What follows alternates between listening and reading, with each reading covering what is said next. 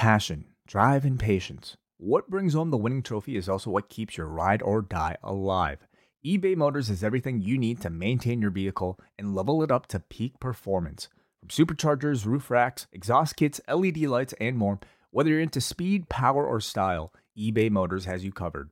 With over one hundred twenty-two million parts for your number one ride or die, you'll always find exactly what you're looking for. And with eBay Guaranteed Fit, your part is guaranteed to fit your ride every time or your money back. Because with eBay Motors, you're burning rubber, not cash. With all the parts you need at the prices you want, it's easy to turn your car into the M V P and bring home that win. Keep your ride or die alive at ebay motors dot com. Eligible items only. Exclusions apply.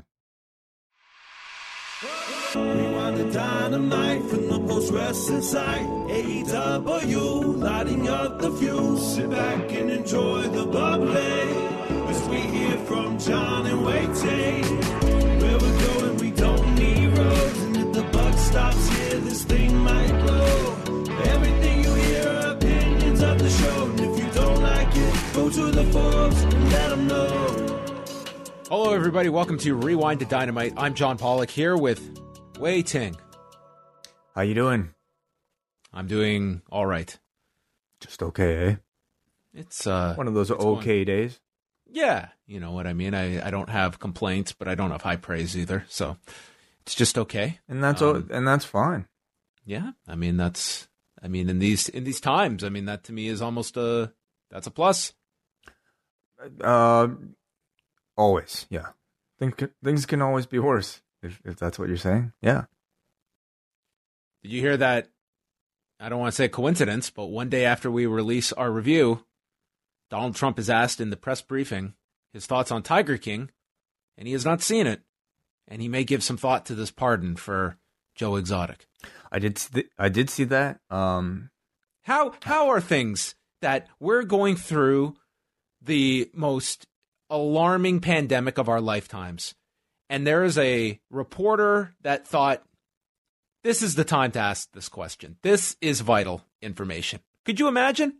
I couldn't imagine asking that question um, in that setting to the most powerful person in the world during this time period. I mean, I can certainly imagine it. The fact that I think people are talking about it and the fact we're even talking about it suggests that, you know, he, well, that's the other part. Why, like this, this clip went everywhere. Like this is top of mind for people. Tomorrow, this is going to be a big discussion point. Yeah, of course. Maybe, maybe it's good to have distractions like that. It takes our mind off of more serious matters. Um. Uh, sure. Yeah, sure.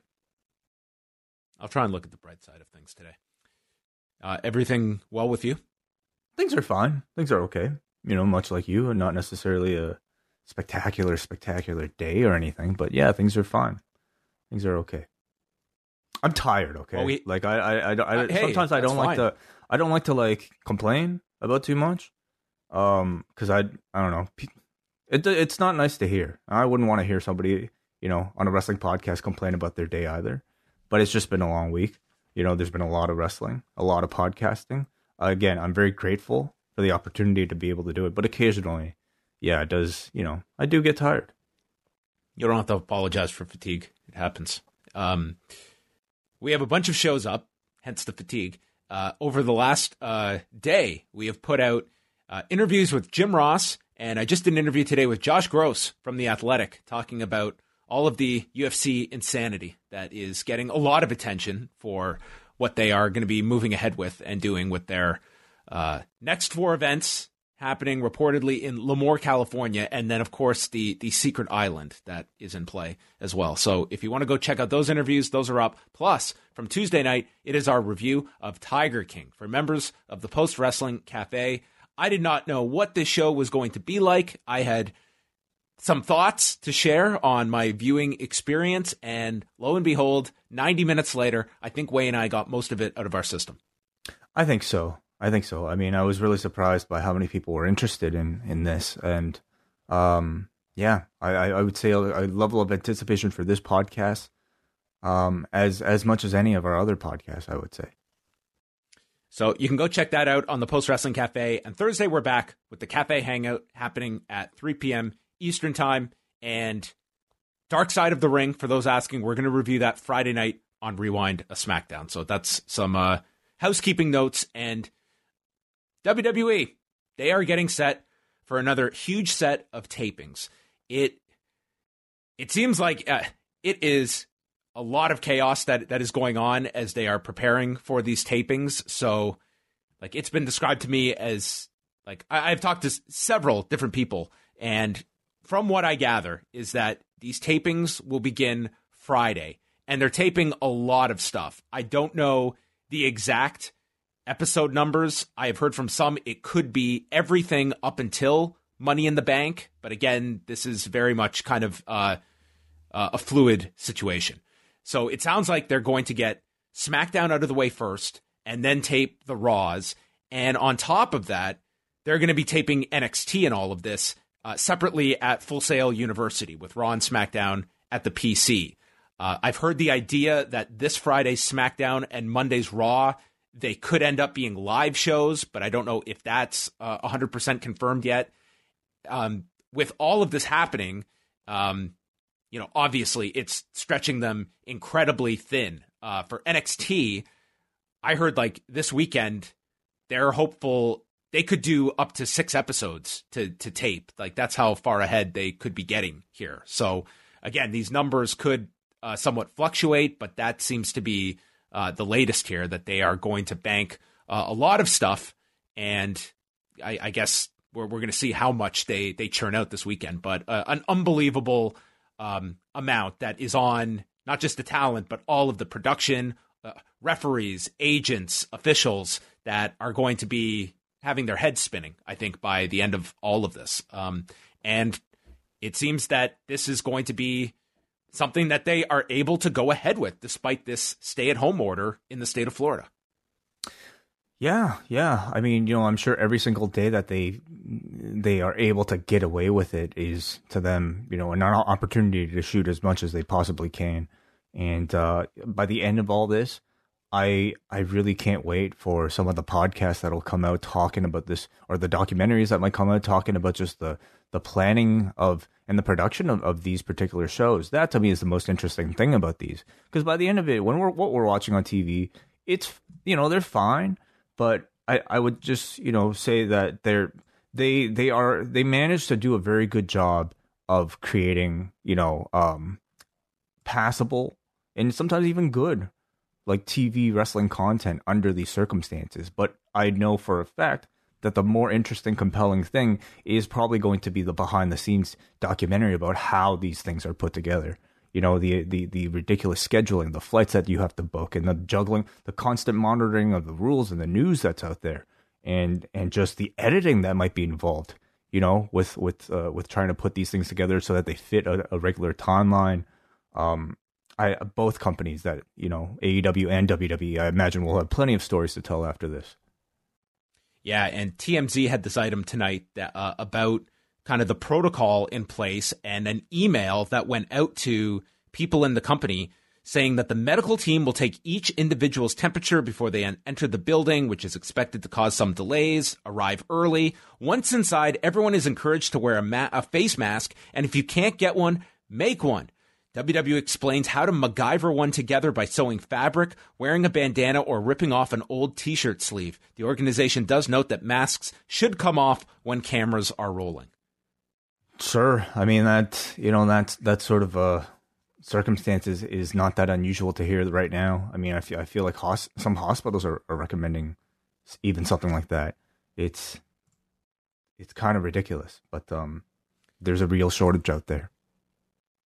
Uh, on the U F C end of things, um, Kevin Ioli put out kind of what the U F C is planning to do. So for U F C two forty-nine, for the next four shows, they're expected to take place in Lemoore, California, at the Tachi Palace Casino Resort, which is on tribal land and therefore would not be under the jurisdiction of the California State Athletic Commission, and are able to avoid the commission and as well as the orders in the state of California. So uh, Kevin Ioli reports that some of the things in place are going to be advanced medical screening. They are not, since they're doing multiple cards here, there's not going to be any overlap of fighters on this location between fight cards. Like, one card will end, those people will go home, and I guess then they will bring in the next round of fighters.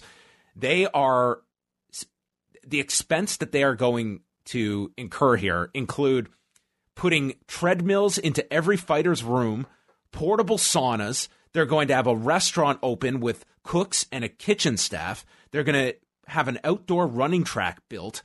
Housekeepers will not be allowed to enter the hotel rooms and nor touch the doorknobs. If you want any of your clothes done or towels, you'll just leave them in a basket outside. They're going to be they're going to have a level one trauma center there for the night of the fights in case anyone has to be taken to the hospital. They're going to have twice the number of doctors working the shows and never have a group of ten or more, more people in the same room. So that's kind of the safety measures that are in place.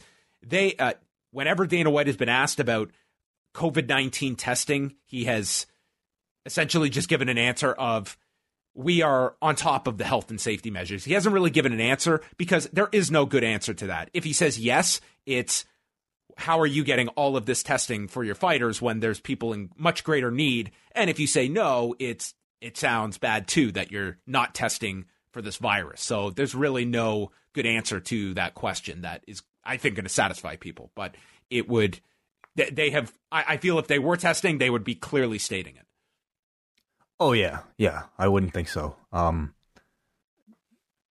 it seems like they are going to do everything, like spend any amount of money that they possibly can in order to ensure that these fights are happening. Um, so it's crazy. I'm surprised it's that insane. it's it's a very mixed reaction. Like I thought I thought among fight fans, I would see it kind of like right down the middle that there would be, you know, half that are looking forward to this, half that have problems with it. But it, when it comes to like outside mainstream coverage, it seems like there are some that are just looking at this as well. It's they're putting safety measures in place, and maybe it's it's time that we like you're starting to see other sports leagues now coming up with these alternative ideas of how to kickstart their seasons. With Major League Baseball, you hear the N H L flirting with like ideas, or at least tabling these ideas of potentially taking everything to North Dakota. Like they are getting antsy. And I think that is the world at a whole at this point. Like we have done our, uh, we have done our isolation, and now people are just getting extremely bored. And for some, when it's uh, millions of dollars at stake, it's v- getting very impatient. So I, I think that this is kind of the next step. And I, I definitely have those concerns about people that are racing for a solution now that are going to look at the U F C model. And if all goes fine, it's going to be the impetus for everybody to start um, getting back to work and potentially um, doing it way too quickly when this thing is still a very big threat. For sure. Yeah. I mean, you know, the one thing that'll really knock everything out of place, of course, is if somebody does test positive. Um, but, you know, a lot of, well, if we're talking like major sports uh, organizations, of course, they would have similar resources to be able to throw that much money into something like that. Um, sports league. They also have, they also have to negotiate with their players, which is something yeah. that, I mean, it's a, it's a different situation that we're, we're talking about with the promotions we're covering. Sure. Right. Um, you know, when, when it comes to team sports though, can you still have those same measures, you know, with an indiv with a sport like consisting of individuals uh, participating? It'd be easier to isolate, you would think, you know, the, the the competitors. But if we're talking about a basketball game, can you take these same measures for like everybody that, that is about to participate? I, sure. I've heard theor- I've heard like brainstorming sessions about Major League Baseball, like coming back where you wouldn't have an umpire. It would be an electronic uh, strike zone. The players would not be in the dugout. They'd be scattered in the stands.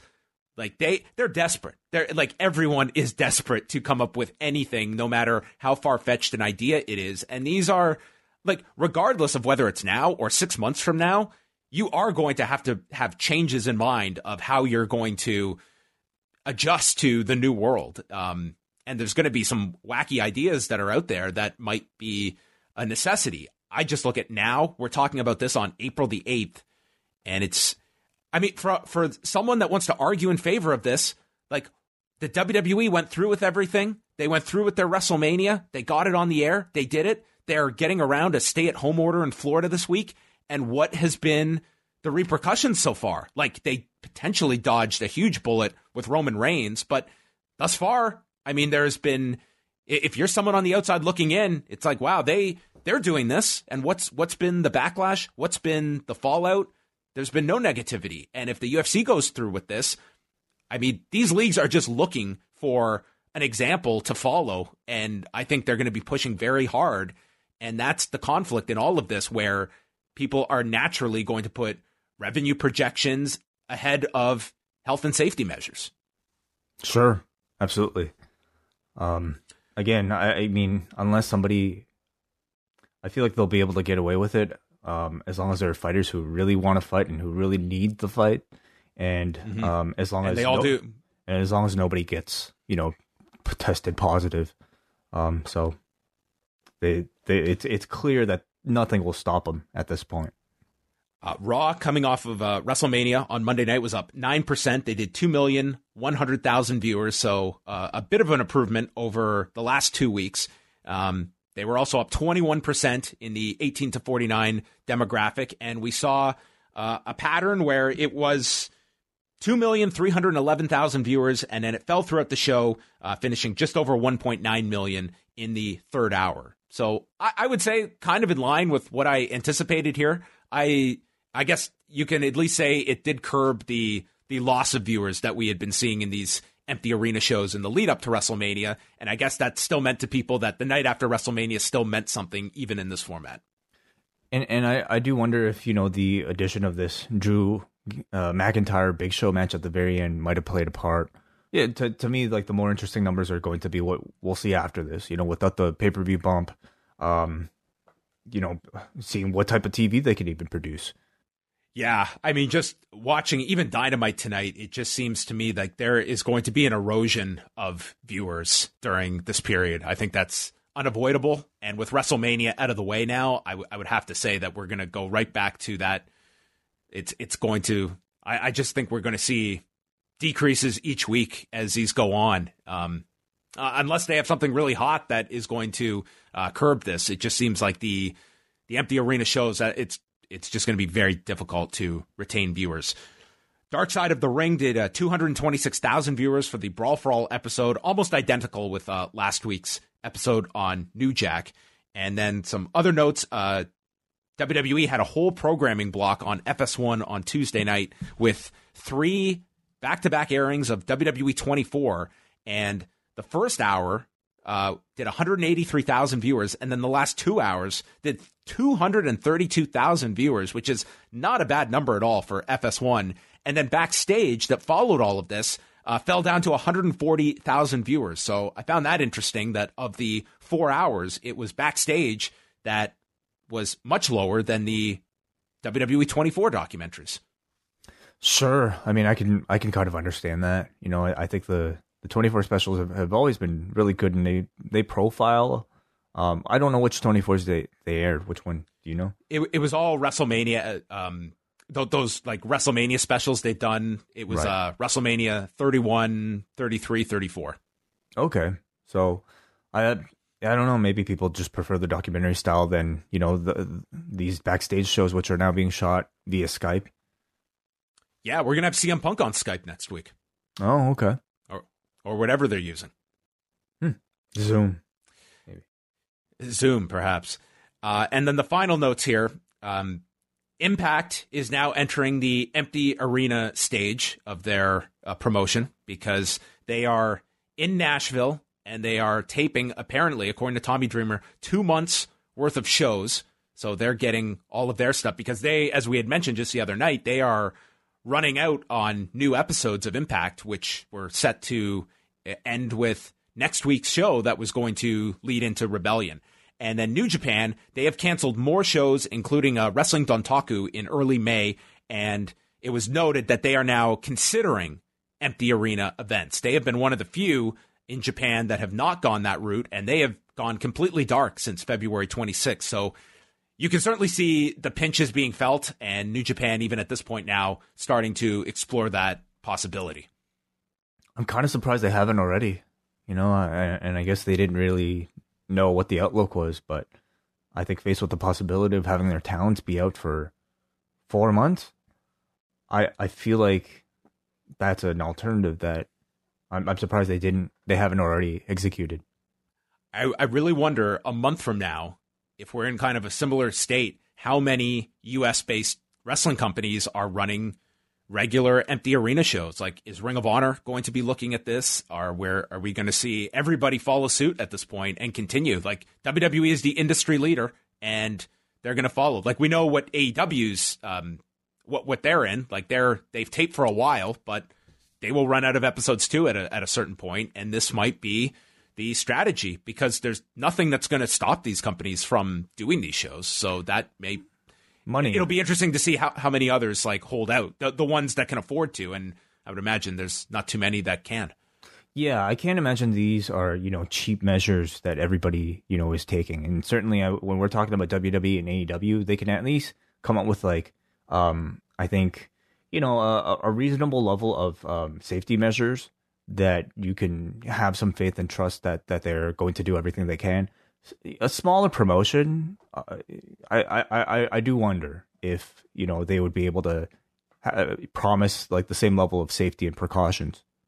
Right. And I mean, in the case of Impact as well, like so many of those key people are from Canada. I mean, what, like we have been told in Canada, like non-essential travel, um, they, they've encouraged against it. So um, if you are someone from Canada here going down for these tapings, uh, I mean, is like, what are the ramifications of that? If you come back here, you're certainly self-quarantining for two weeks.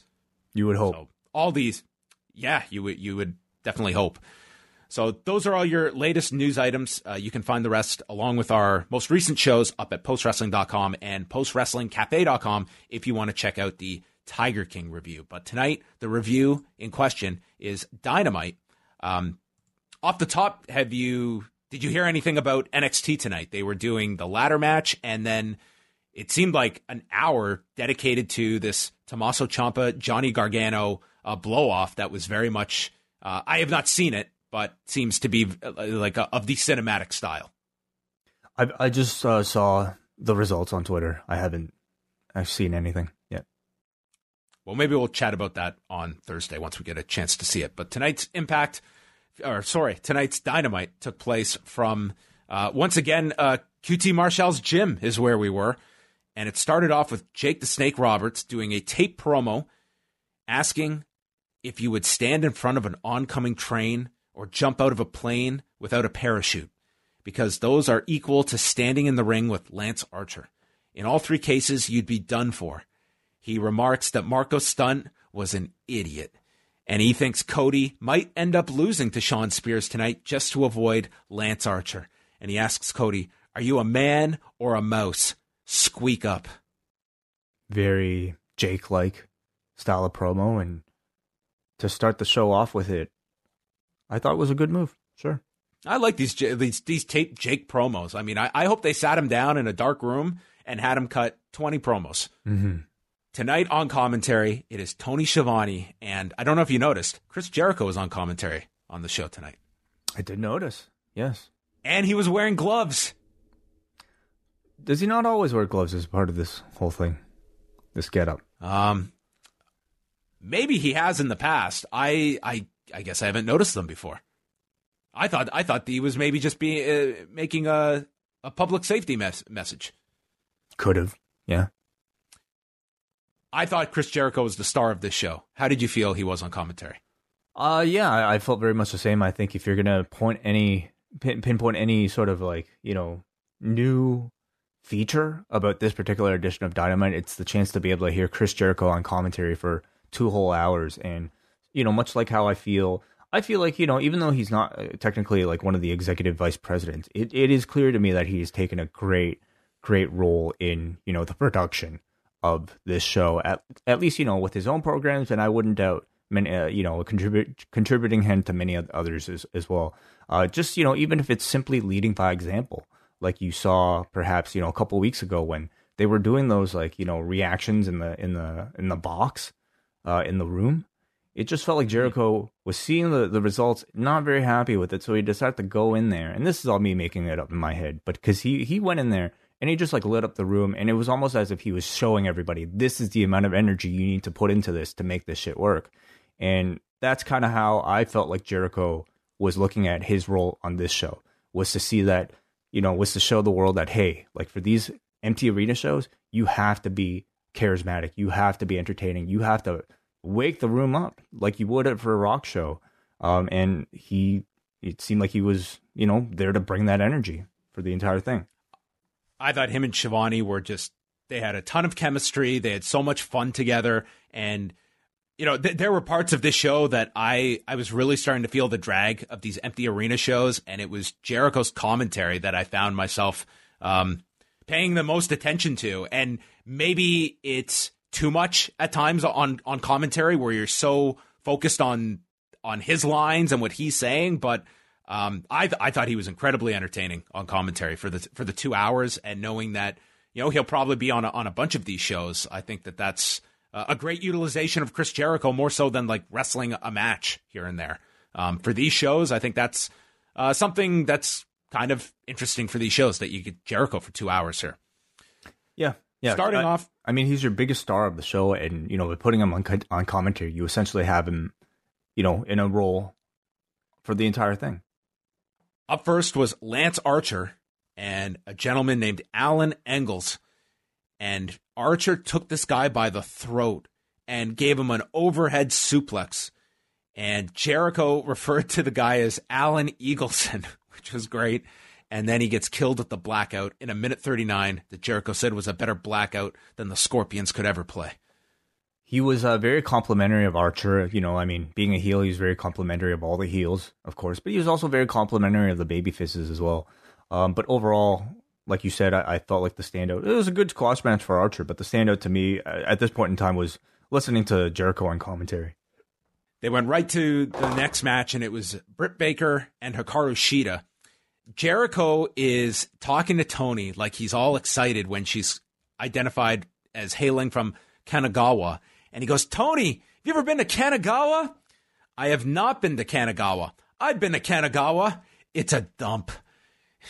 And the match starts, and he is searching for the term. He is calling uh, Baker and her intelligent feet, well-schooled feet, and later he realized he was searching for educated feet. And he compared Baker's boots to those of Ace Frehley's. Jericho was putting over Baker for knowing what camera to look into. She's such a star. And then shared a story that Jackie Crockett once told him, "You find the camera, I'll make you a star." And Tony loved that there was a Jackie Crockett reference on this show. The local wrestlers end up holding Britt Baker on the guardrail. Um, plenty of distance here. And Shida then delivered a running knee strike. We went through the commercial. Shida's got a triangle on, and Baker gets to the rope and hits what is called a side Pittsburgh leg sweep by Jericho.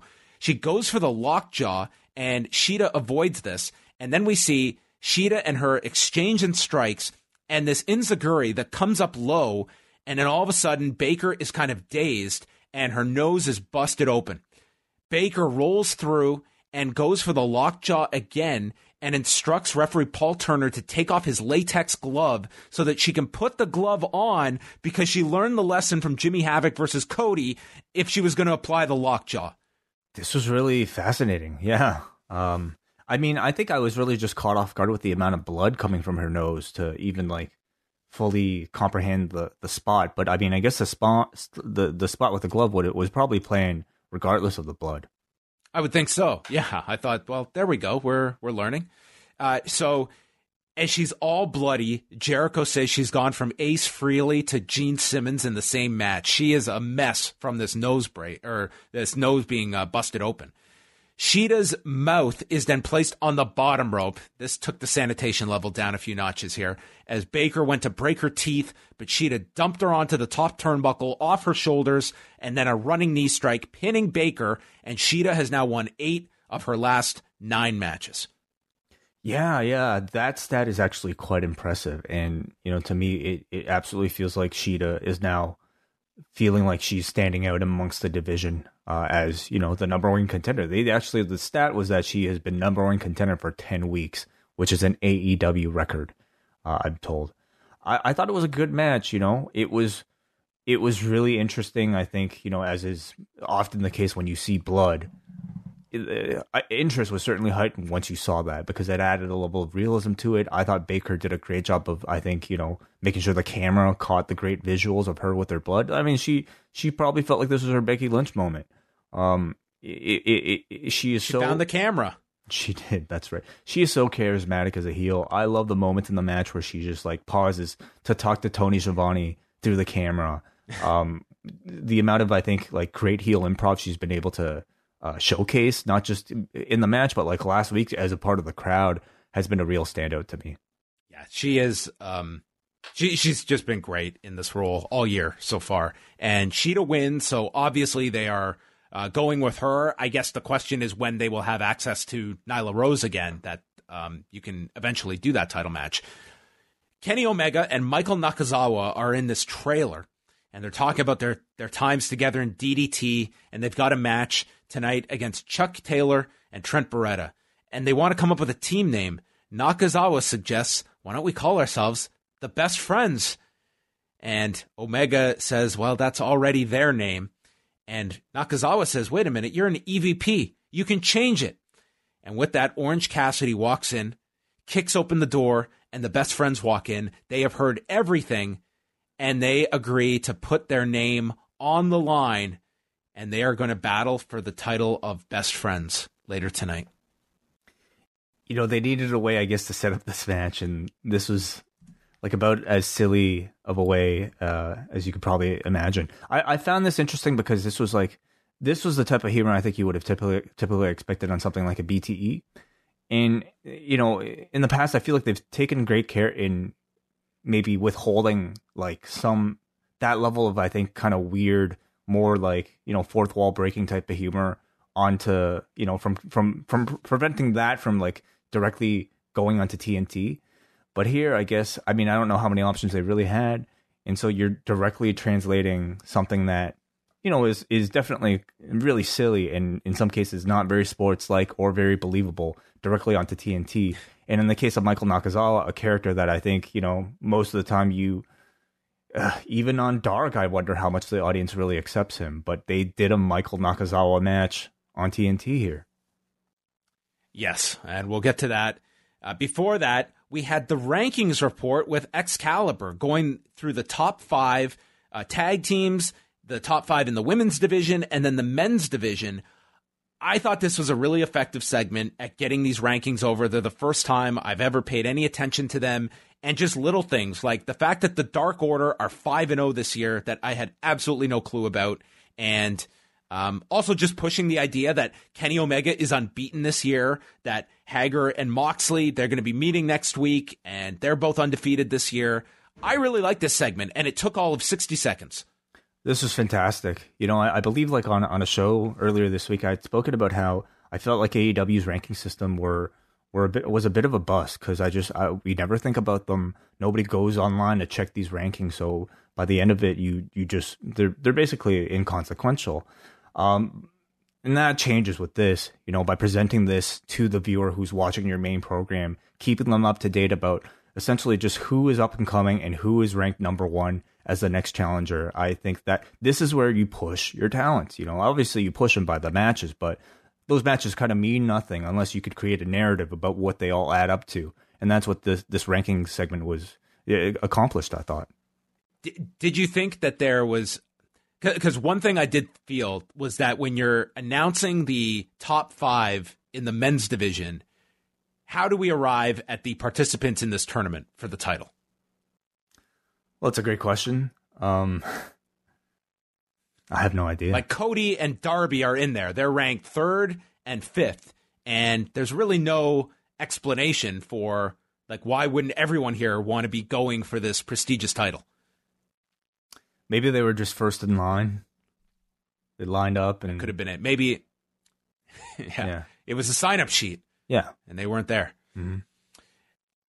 Then, uh, along with Jericho, I thought the other standout uh, aspect of this show this week was the build-up for next week's next week's match with Jon Moxley and Jake Hager, and we went to the first of two video features. And the first line out of Jon Moxley, we are not in the business of putting smiles on faces. Hager says that he's not trying to be a hero. He fights for zeros. And then we got the the unofficial star of this feature, Catalina Hager. He said, she said, in our home, you come home a winner or you just don't come home. Jesus, what a, this is a tough household to live in. What motivation? Yeah, wow. This guy better never, Hager, I mean, he loses one Bellator fight, he's going to be in trouble. Um, we heard from Josh Rafferty, uh, former M M A fighter and runs his gym there in Florida. He, he was the one who showed Jericho the um, Judas effect. That's right. He the, this is the mastermind behind the move no one's been able to kick out of. Mm-hmm. And then Jake Hager reveals that he was supposed to fight on May ninth at the Bellator card that's been postponed that was going to be in San Jose. And he's been in training camp this whole time secretly for a fight. So he's at his absolute peak going against Jon Moxley next week. I love this. This was awesome. Oh, such a brilliant little tidbit. Because when was that fight canceled, John? Th- they only postponed that card like last week. So, but I mean, they had never announced Hager was fighting on this. And, um, you know, I, they, I don't know exactly when they might have taped this match, but um, it it it could have been. I think, I think it was like two weeks ago. Yeah. Yeah. So, so it was probably even before the announcement. So it tells you that perhaps they shot this video, I mean, you know, sometime within the last week. And the addition of this little tidbit in there, I think, is wonderful because it tells you that, you know, it, you're t- you're getting Jake Hager at his best. You're getting Jake Hager at the level that he would have been at training for a real M M A fight. So it just kind of r- r- raises the stakes and tells you that you're going to see like a, you know, a Super Saiyan level Jake Hager this time. And that could also be his explanation for not being in the T N T Championship tournament. He was training for a fight. Or he missed the sign-up sheet. That that I give I give more credence to the latter. He didn't have a pen. No, that's right. The preview next was of the T N T tournament. And Cody noting that the network wanted this. We got comments from Sean Spears. He said that she, uh, Spears and him have been Spears has been turning on him since O V W. He's got a scar on his head from the chair shot, which they replayed. And Cody doesn't believe that Spears can beat him. This video was fine, but did you see the promo that Cody did with the cigar? That was online? Yeah, it was just this random video that I happened to stumble upon today, where he's in a dark room, of course. And he's just smoking a cigar, going through each person in the tournament about their strengths, their weaknesses, and why they all want to win the title, but Cody needs to win the title. It was it was like a very good, it was like a seven minute segment of just going through each person. Is it? Um, do you think? Um, okay, number one, do you think they could show their talent smoking on T N T? Because they did in the past. At least online. Yeah. But and, I don't know about like a... And they definitely done. got they definitely got criticism for that, of kind of glorifying smoking, which it, they're absolutely doing in this segment too with the cigar. Um, right. Yeah. I mean, I, I don't know. It, it's like a totally relevant question if T N T wants to necessarily glorify that on their television. They may not want to. Did this make you want to smoke a cigar? No. No, it did not. It... Um, It made me want to see this tournament, but it didn't make me want to smoke a cigar. So it did not have that effect on me.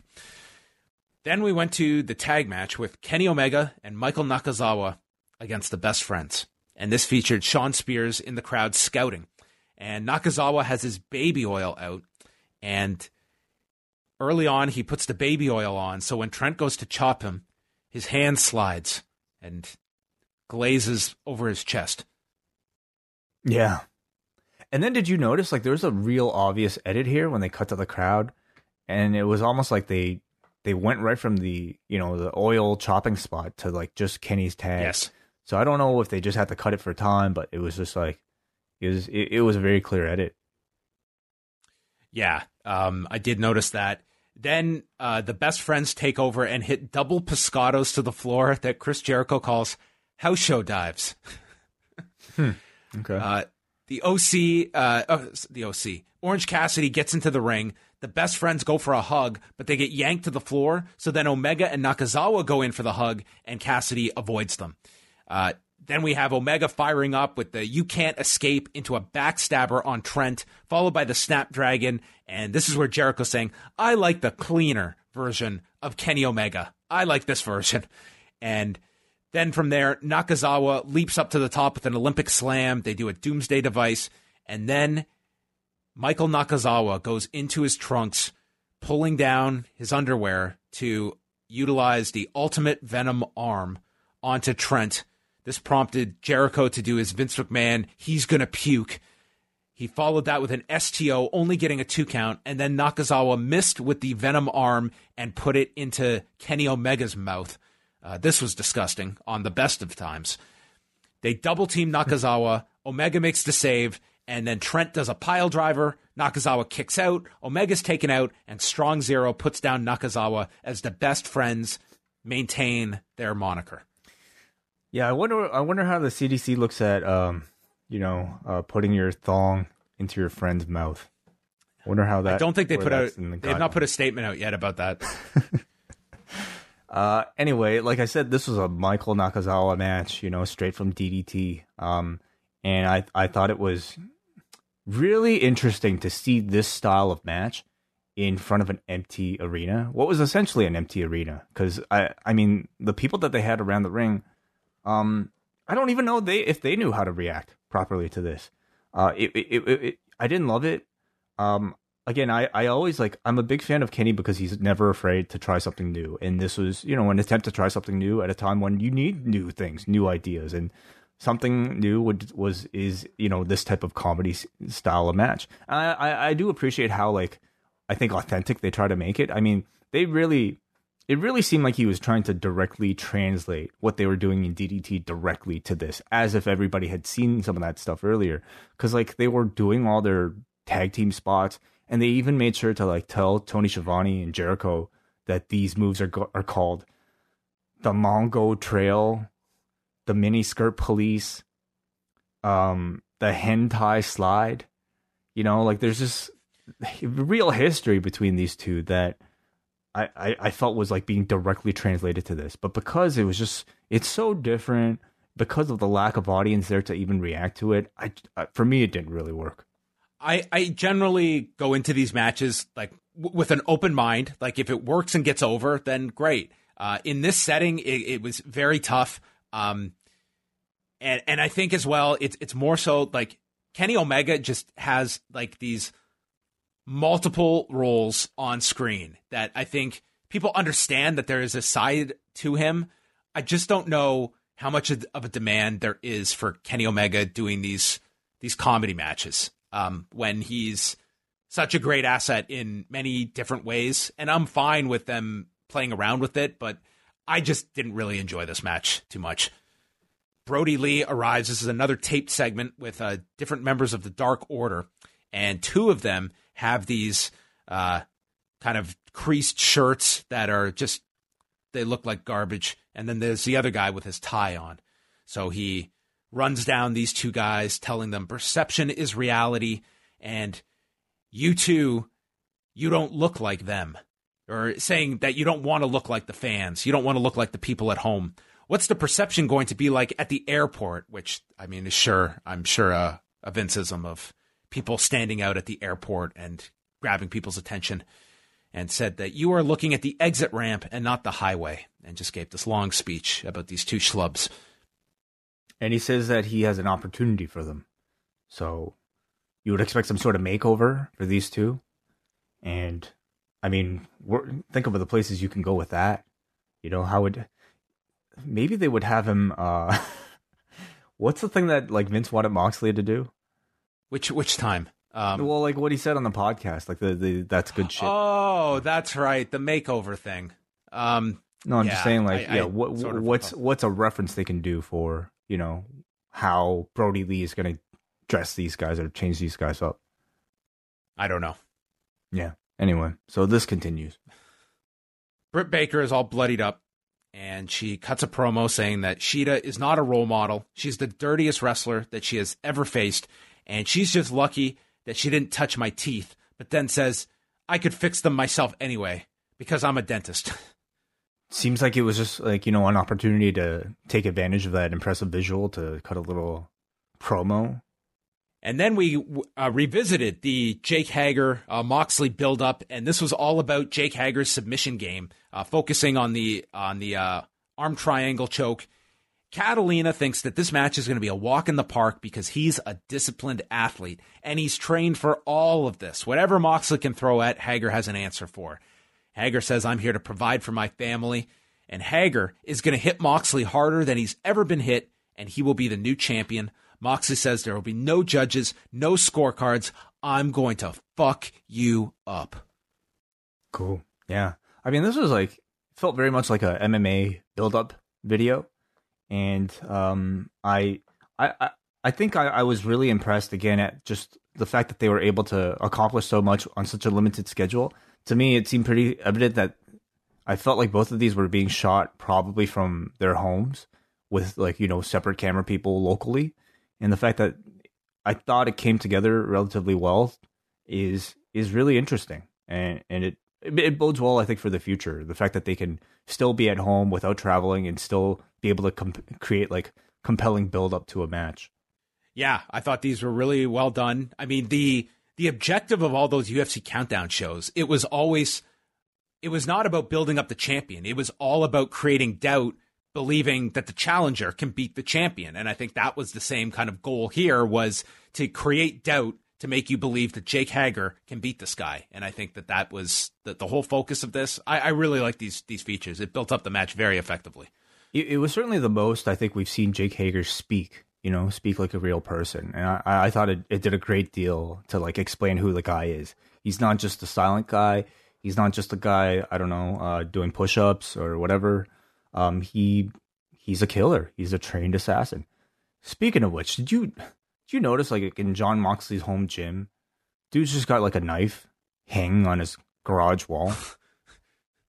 I didn't notice that, but uh hey, you know, you never know when you might need um if your branches get out of control and you got to do some hedging, or you got to be ready. Matt Hardy's at his compound and he is responding to Jericho in his hot tub from last week, referencing the circle that is eternal. And he runs through each member of the inner circle. He says Sammy Guevara is a false god and a fraud Latino. He refers to Proud and Powerful as loud and devourable, and he loves Puerto Rican food, insinuating he might eat them. He calls Jake Hager Jakenstein, who is brainwashed, and then Vanguard One brings in Matt Hardy's brand new A E W shirt for some promotion, and then refers to the dumpster fire where the inner circle shirt that Jericho gave him is burning, as Matt says that the inner circle will become a dumpster fire and they will delete them, and challenges them to come to the compound for the elite deletion. Okay, did he challenge the whole inner circle or did he just challenge Jericho? It wasn't clear. I was under the impression it would have been just Jericho. Yeah, um, that's, that's how I... Because, I mean, they don't have access right now to the Bucks and to do a big thing like that, uh, nor would you want to do something like when you have Blood and Guts down the road as well. So uh, it wasn't very clear, but I would imagine it was just to mean Jericho. Well, in either case, I think, you know, those are the, the, the main kind of ingredients you really need. But, I mean, this seems to promise, you know, the next line of Broken Matt Hardy uh, cinematic matches. And, you know, what a perfect time to introduce one of them, because there's absolutely heightened interest in seeing A E W's version of, you know, a Matt Hardy deletion, final deletion type of match coming off of WrestleMania. So I'm quite looking forward to this. I think it's kind of up the stakes. Like they have to, mm-hmm. they have to improve upon what's been done in the past. I yeah. I would say. But, you know, like I, I certainly trust, like, if you're going to do it with anybody, the level of creativity that somebody, both like Matt Hardy and Chris Jericho and the two of them working together, I'm I'm really looking forward to seeing what they can come up with.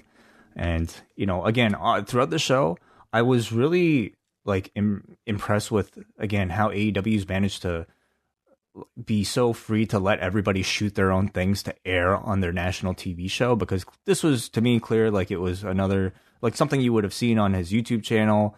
Like, uh, I wouldn't doubt if, like, Rebby even shot this or something like that. Um, and it's a, it's a it's a point in time when, when, you know, T N T and A E W really need that extra footage. And they have a whole roster of guys who are clearly comfortable in shooting their own stuff. Hey, if this elite deletion is a giant success, then when it comes to outside of the ring content between the Edge twenty-four and this, Mm-hmm. I think the state of North Carolina would be leading the way for best res- best non-wrestling content of the year. Uh, is that how we're judging now, by by state?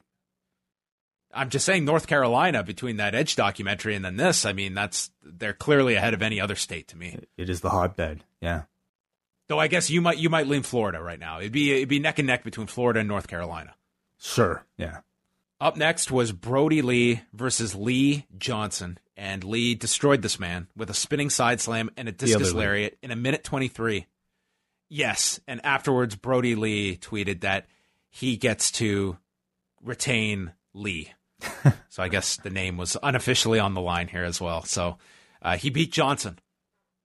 So, yeah, he was, you know, I mean, squash match, very dynamic, very aggressive in-ring style. It's nice to see Brody Lee wrestle again. Uh, he was making a lot of eyes at Marco Stunt, so teasing something there. Yes. Um, yeah, he was there in the front row, uh, alive after last week's mauling, and Marco Stunt is going to be Spike Dudley in this promotion where he just gets killed by dudes. Pretty much. I mean, I hope they don't overdo it because, you know, they, we just saw him get beat up by Lance Archer. So I don't know. Uh, maybe there's a bit of a danger there. But I mean, this seems to be a bit more of an involved storyline than just, you know, um, a squash match. So we shall see. Then we had a history of Cody and Sean Spears, and that took us into the main event, which was the first quarterfinal match of the T N T Championship Tournament. Sean Spears, Cody. No Tully Blanchard, no Arn Anderson, but we did have Brandy Rhodes in Cody's corner. And they start off, and they're doing like a heavy wrestling influence uh, with the two just going back and forth. First big move was Cody missing a moonsault off the top and then taking a reverse neck breaker by Spears onto the floor. And this is where they go to commercial break. And as they're fighting around the guardrails, Chris Jericho says, "Someone asked why there's guardrails here. Well, they're here because you can hit people with them," which was uh, Chris Jericho answering Dave Meltzer on national television. Okay. The guard, the guardrail gets lo- lodged against the ring on the floor, and Cody gets suplexed onto the guardrail that they replayed several times, uh, an ugly landing. And then Tony Schiavone throws to break. We don't go to break, and then immediately says, "We're back." Did you catch that?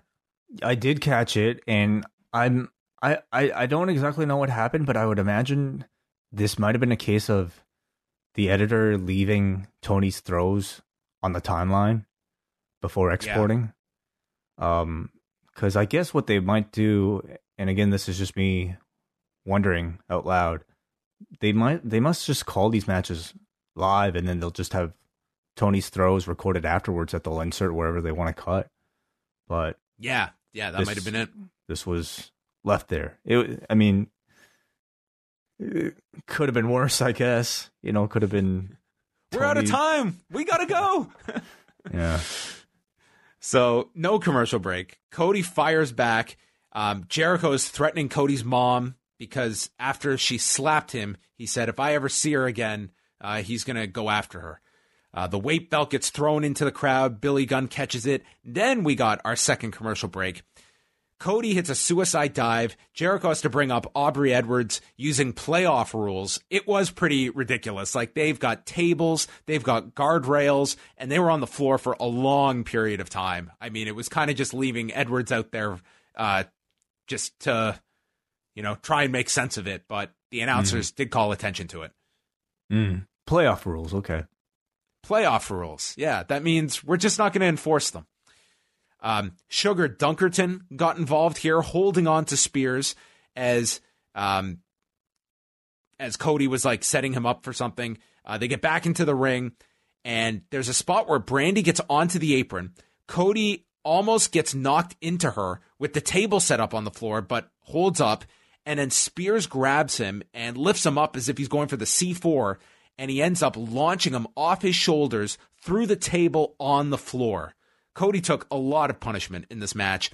Mm-hmm. Spears then brings him in, goes for the C four, but it's countered, and Cody hits back-to-back crossroads. Spears kicks out. So that's his big moment of the match, is getting the kick out to the crossroads uh, pair.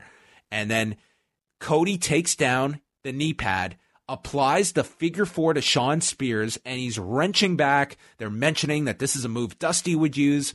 And Sean Spears, he lays down in the figure four, and they count one, two, three. And I think Jericho summarized everyone else who said, I have never seen someone win by pinfall with the figure four as Cody advances to face the winner of Darby Allin and Sammy Guevara. You know, again, I, I appreciate when people try different things. Um, I didn't like this finish at all. It I, just felt so weird. It's like you're so you're you're so like we talk about like educating fans to like accept certain finishes. This is one where it's like you haven't even given a second of thought to this being uh, a finish. I'll tell you. I'll tell you what. Okay, like it's it's just because like of, of the way the figure four is. There's no upward downward pressure on the dude's shoulders at all, and the way Spears was selling this finish, he was squirming. Mm-hmm. While the count was being uh, uh, counted to three, so it suggests that he was still conscious. I think if you're going to do this finish, you got to have a guy pass out. You yeah, got to have a guy exactly. pass out the pain, so they can't even like you know they're not even aware of, of of their elbows being counted down. This looked a little bit hokey, unfortunately. And it's also Sean Spears that I don't know if it does his him like he did get the kick out of the crossroads, and this was probably you know his best showing since the last Cody match. Um, Yeah, I, I thought the match was good, mm-hmm. but um, I wasn't overwhelmed by it. But th- they they had their moments. I mean, they kind of took me out of it, like with all the stuff on the floor. Like I almost wish they had just said that, like there's, it's no holds barred because of their past history, and that we know that a ring is not going to contain these two because of this rivalry that exists. I mean, give me something, but it was kind of just, uh, it, it kind of just put the referee in a bad position, and I'm glad the announcers called it out. Like it just looks silly if you don't. It's a bit of a tough spot because I think when you're, you know, headlining a, a main event, the desire is certainly there to do something big. And I think we saw that last week with like Darby Allin doing a number of big dives. You kind of want a main event to feel special and unlike your other matches. And I think that's why you saw a number of really big bumps taken by Cody. And, and to me, they, they, they did add to the atmosphere. They did add to, to the memory of this match to make it feel big. Um, but sure, I can absolutely understand maybe some of the criticisms when it comes to the rules. Uh, but beyond that, I, I you know, I thought throughout the entire episode, there was a good atmosphere throughout everything created by Chris Jericho and created by this, you know, the people surrounding ringside. This was a serviceable main event. Yeah, like, I don't want to say it was bad. Like, I, I got I got into the match. I did overall uh, like the, the match. Uh, as a whole, I thought the highlights of the show were Jericho and the Moxley-Hager stuff. I, I didn't so much enjoy the Nakazawa match. Um, you know, the, the squash matches were fine, effective for what they were. Um, but this was a show that I would say um, I, I was really kind of feeling the empty arena fatigue of some of these shows. I don't disagree with you. Um, to me, the standouts of this show were was really kind of anything but the in-ring. I really enjoyed the Moxley-Hager stuff. Um, I liked the rankings video, as simple as that was. Yeah, that was uh, very you know, good. It seemed like Matt Hardy, you know, the Matt Hardy video was kind of like typical Matt Hardy fare, but like it seems to set up something with Chris Jericho that I'm looking quite forward to. Even the Brody Lee thing, I think, is really interesting. You know, to me, like it's it's it's it's almost become a strength of, of A E W now. The fact that they have so many out of ring elements. When you know when they first started, I think that was what, one of my criticisms was that everything was taking place in ring. Well, now now that they're kind of like you know forced to get outside of the ring due to limitations, um, I. I'm happy to see, you know, a lot more uh, pre-produced stuff. Mm-hmm. You, you know who we need to hear from again is he's been gone for a bit now is M J F. We need a we need an M J F mm. promo on this show. Just a tape Certainly. promo. You know, that would depend, though, on, on whether or not he's got a match coming up, whether or not he'll be flying in from, you know, wherever that, that's, he, that's he a fair point. I mean, given where he lives, like, he might not be available, so what's he even building up at this point? So it's a number of those guys from that area, like the Proud and Powerful dudes we haven't seen. Yep. Uh, yeah. No, like the, the New Yorkers are, or the New York area guys are, are really interesting. Yeah. This is the uh, the Florida Georgia crew that we're gonna be the the Florida Georgia line. Yes. Exactly. All right. Well, tonight's episode of Impact on the forum generated a seven point eight nine, so a very healthy rating from our listeners.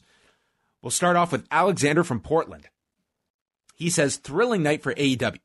Jericho giving everyone names such as Cody Exotic, mispronouncing Tony's last name the entire night, was amazing. Archer looks like a beast. We most, we most likely saw the best comedy match of the year, and Britt had her best in-ring outing. While I'm not the biggest fan of Spears, him losing how he did protects him.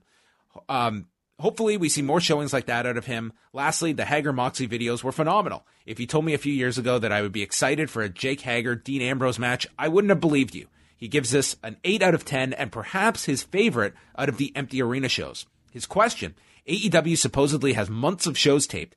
Does during this time, Nyla Rose and Adam Page have not been wrestling and they're both champions. How do you think A E W will maintain steam in the tag team and women's divisions when neither title can be defended? Do you anticipate the champions being stripped in the near future or do what they're doing with Jordan Devlin where there's an interim cruiserweight champion in N X T?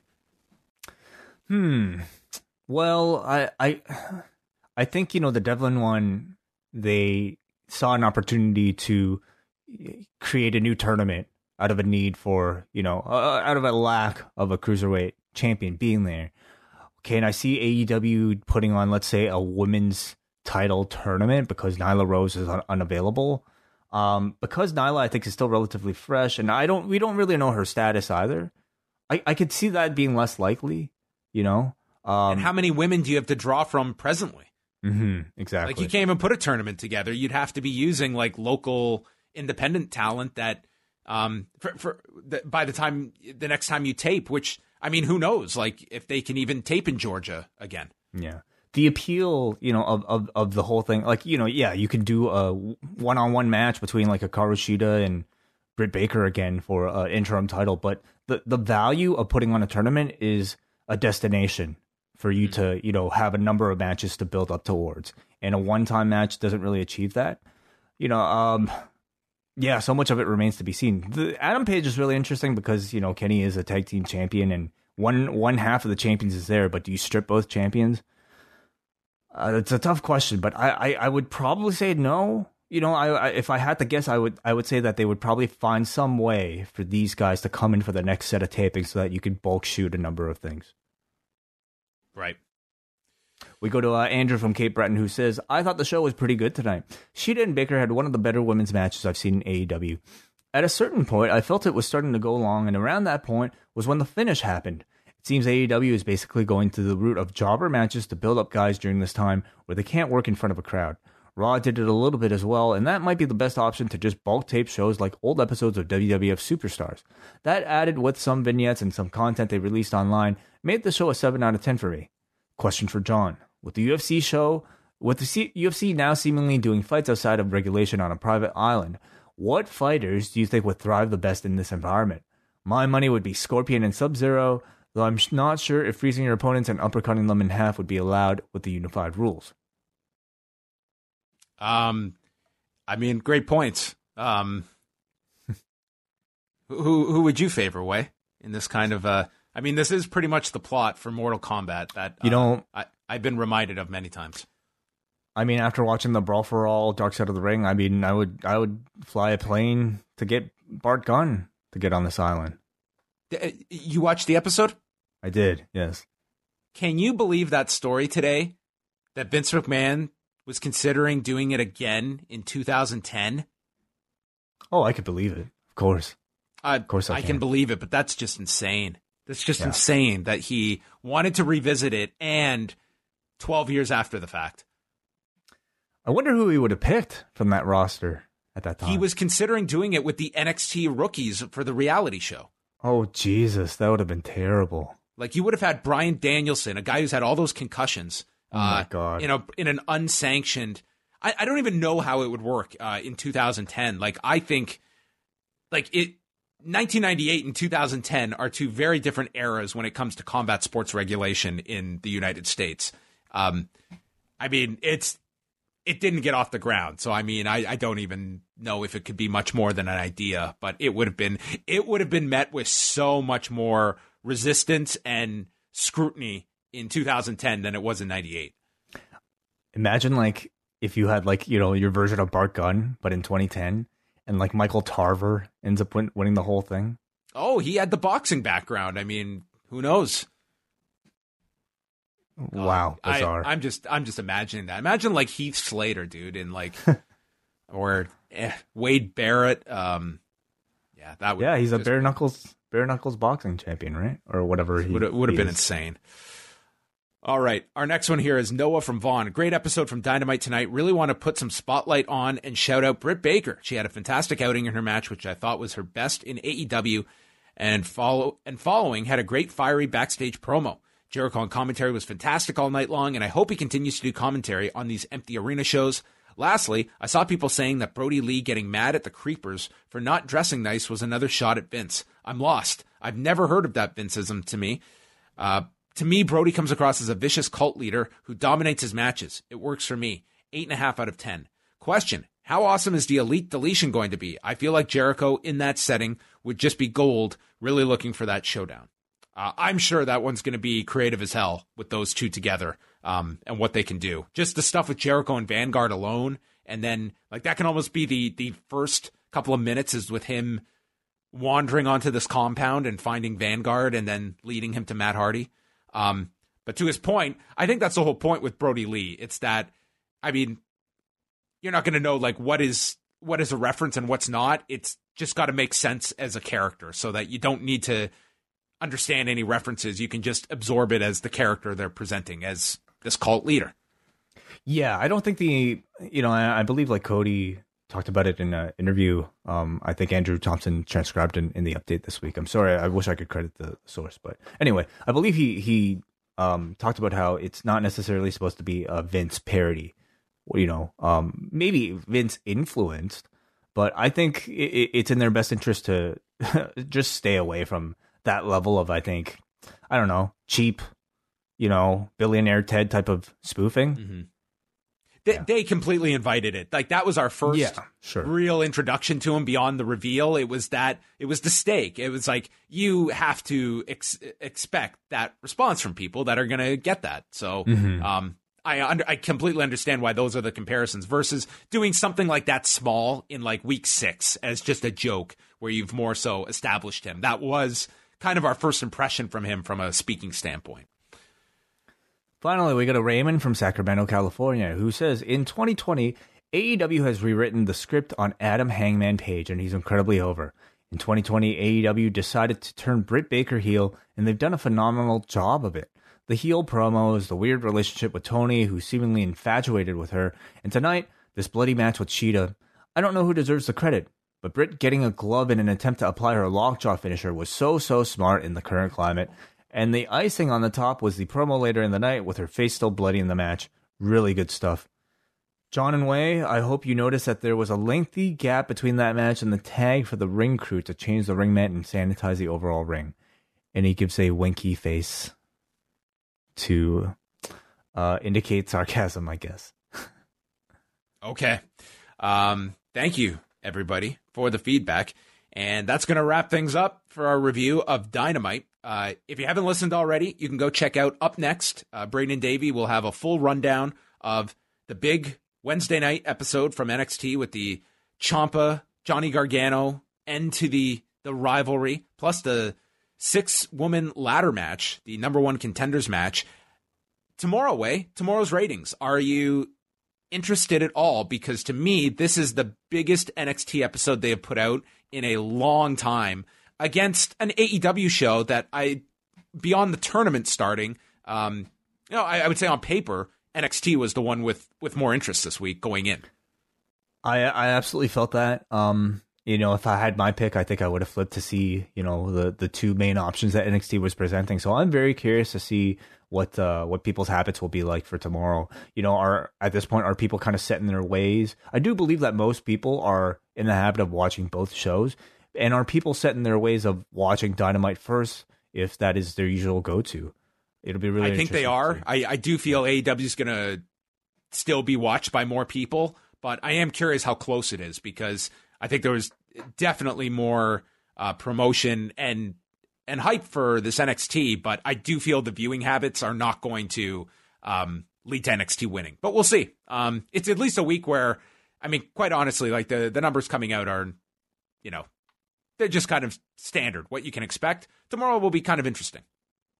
Do you, do you have a, a range, John, like where, where you might see A E W, for instance, coming up at? Because last week we're go, we're coming off of um, very low. It was six eighty, six eighty-five and five ninety last week were the two. So not not their worst. They're, they're, se- they're third worst in, in their. It was A E W's lowest of the year. Um, yeah. N X T, it was among their lowest. Um, yeah. So, yeah, I would say I'm going to predict. They bounce back at least? I think like there will be a moderate increase for A E W. I, I'm going to peg, I'm going to guess A E W around the seven seventy mark, and I'm going to put N X T around six ninety to seven hundred. That's my guess. I don't know, that's a good guess. I mean, can that be seen as, you know, if you're if you're W W E and you're looking at putting, you know, we put a takeover on T V. Do you consider that a success?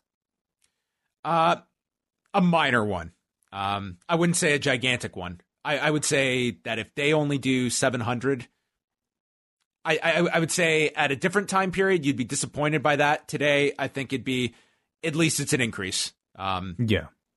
So, yeah, we'll we'll see what it is. I, I don't know how much stock you put into these numbers right now, but um, yeah, it is, you know, this is really the top two matches that would have been at TakeOver, or at least the two most anticipated ones. So this is as big an episode as you have. Um, also worth noting is um, I did start watching N X T, so I didn't see much of it, but uh, Mauro Ranallo does uh, does call the ladder match. I think he calls the first hour of the show. Interesting. Uh, you don't see him there, so I imagine he did it remotely. Hmm. Interesting. Cool. So there you go. And solo as well. He was not with Beth or Nigel or anybody. Hmm. All right. That's going to wrap things up. Uh, but wait, we are back on Thursday. Yeah, we'll be back for the Cafe Hangout at our usual time of three o'clock this week. John and I will be talking about this edition of N X T, and we'll be opening the phone lines to take your phone calls about anything you guys want to talk about between WrestleMania, U F C, A E W, anything that's pretty much out there. Yeah, we've had a we've had a number of guests on the on the site this week, so uh, Cafe Hangout on Thursday will be all dedicated to uh, news and your phone calls. So don't be shy, do call in. Uh, we're looking forward to it, and all Cafe members can listen live three p.m. Eastern time. And that's it for us. Have a good night, and we'll speak with you Thursday. Here in America, work is in trouble. We've offshored our manufacturing, sent away good jobs, and lost so much ability to make things. American Giant is a company that's pushing back against this tide. They make high-quality clothing, sweatshirts, jeans, dresses, jackets, and so much more, right here in the U S A. Visit American Giant dot com and get twenty percent off your first order when you use code staple twenty at checkout. That's twenty percent off your first order at American Giant dot com, promo code staple twenty.